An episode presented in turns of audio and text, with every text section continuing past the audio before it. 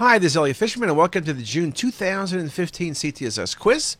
June means it's warm weather, and it also means 6 months have passed since we started 2015. So I have for you 10 outstanding cases. Hopefully you got them all right, but more importantly, hopefully you learned something from each case. So why don't we get started?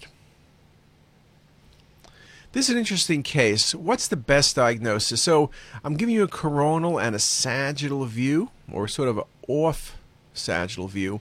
You see the patient has dilated bowel, and I always make the point that the best way to evaluate bowel is in a coronal plane.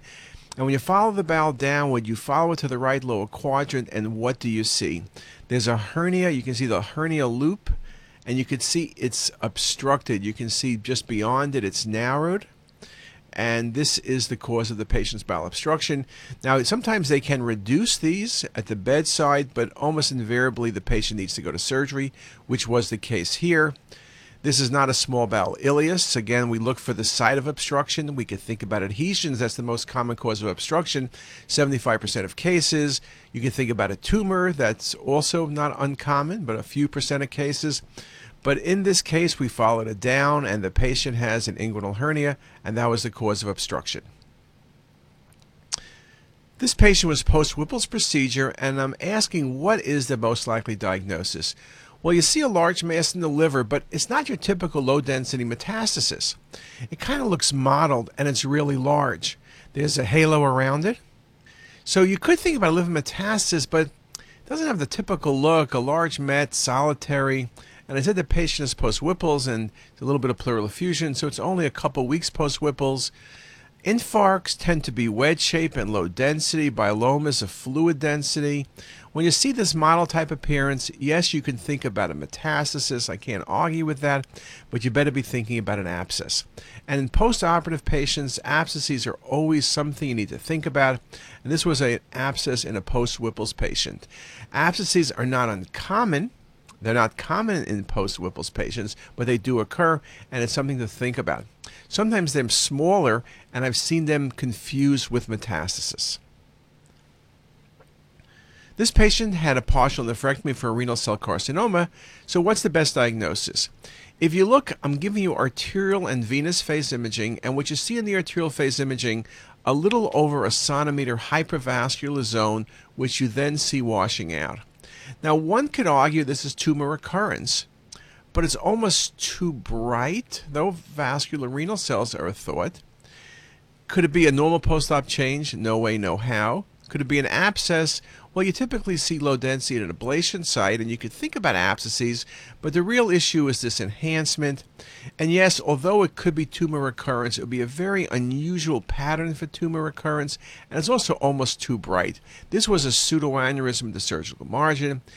If you're uncertain, obviously you have more images than I'm showing you than these two. You could look at the 3D, and you would have seen the pseudoaneurysm. You would have seen the communication with a vessel. This is a gated CT of the chest. The patient had chest pain, and you can see the ascending aorta is dilated. What you do see that's most important is look at the aortic valve. Now, on gated acquisitions, we can always see or almost always see the valve well. Most cases, we see a nice tricuspid valve. In this case, you see a bicuspid valve, classic configuration on the coronal view, classic configuration on the axial view. A beautiful bicuspid valve. They're more common in patients with coarctation of the aorta. Patients with bicuspid valves develop aortic stenosis earlier. They develop aortic valvular calcifications earlier due to turbulent flow. I don't see any calcifications yet, but beautiful example of a bicuspid valve. Now, this case I'm showing you a mass. I'm asking for the best diagnosis. When you look at it quickly, or not so quickly, we have non-contrast and delayed phase imaging. I didn't show you the other phases, but it's the same information. There's a lesion in the left kidney, and you could think about an abscess, I guess, if the patient was febrile. And I guess you could think about a carcinoma or even an oncocytoma, because maybe it washed out. Carcinomas, you know, papillary renal cell, but even a clear cell could wash out. But when you look very hard, look at about 6 o'clock in the images, and what you see dead center in the kidney within the mass or suspected mass is a low density zone, which when you measure was fat.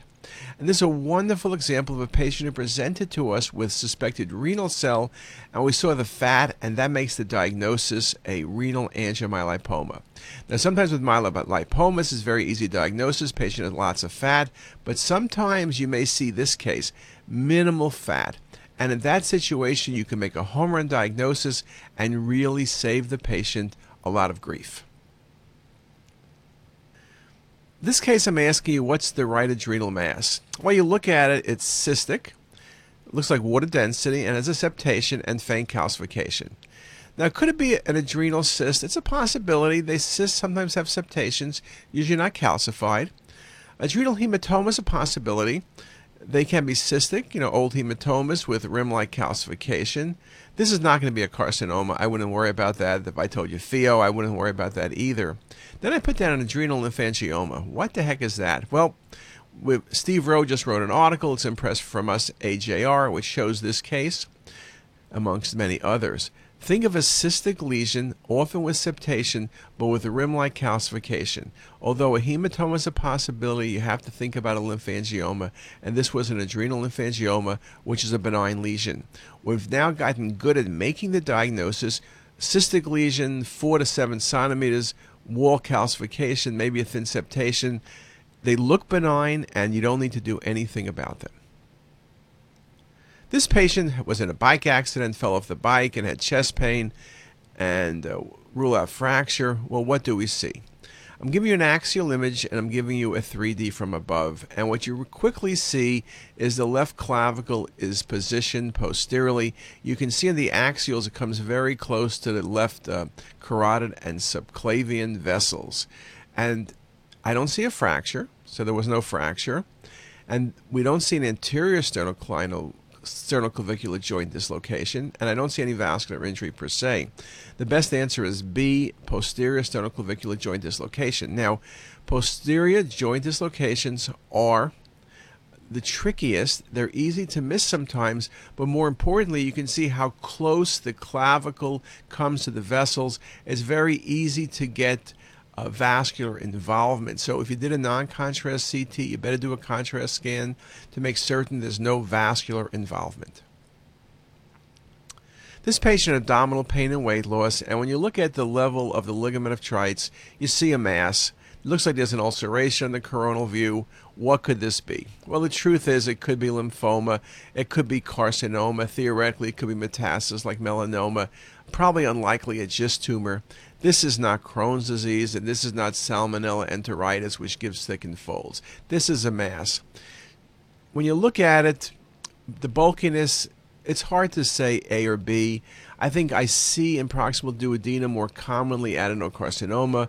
Adenocarcinoma is more infiltrating, as in this case, and so this was a small bowel adenocarcinoma. However, if you said lymphoma, just on 2 slides, you don't see a lot of nodes, but I'd be hard-pressed to say you were wrong. So I'm going with B, but if you got A, you would be good in my book. This is a 4-month-old, and there was a palpable right upper quadrant mass, and you see the mass. What is it? It's a large mass.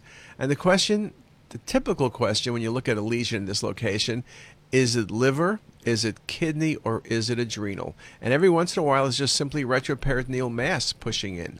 Now, you'll notice the right kidney is pushed down. The liver is elevated. It's not coming from either of these organs. So now you say to yourself, what could this be? Is it kidney or adrenal? Well, you look at all of the images, and you recognize this was kidney. Then you got to say, what could it be in a 4-month-old? You don't need to think too much. Neuroblastoma. Neuroblastoma most commonly under age 2. It's a classic diagnosis. Over age 2, we're thinking more Wilms, but this is not intrarenal. This is suprarenal, pushing on the kidney.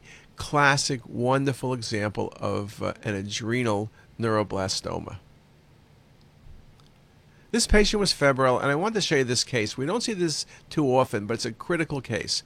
Look at the pelvis, look at the bladder on the axial and coronals. You see the air outlining the bladder? This is a home run diagnosis for emphysematous cystitis. Emphysematous cystitis is an emergency. It's most common in patients who are diabetic, poorly controlled diabetes. Cystectomy used to be the study that was done next. The patient went right to the OR, and still often cystectomy is done. People have tried medical management in some of the sicker patients. That's really a challenge. You can see air in the bladder from a colovesical fistula. You can see air in the bladder from acute cystitis. This is not a bladder cancer. Typically, when you see air in the wall, you got to think about emphysematous cystitis. The same principle holds for the stomach and for the small bowel and for the colon. It's probably least common in bladder. Again, it's usually a debilitated patient, usually a diabetic, commonly from nursing homes. So always look very carefully. Well, that's 10 cases, and that means my time is up, and that means I'll see you next month, and we'll see you on CTS later today. Catch you later. Bye.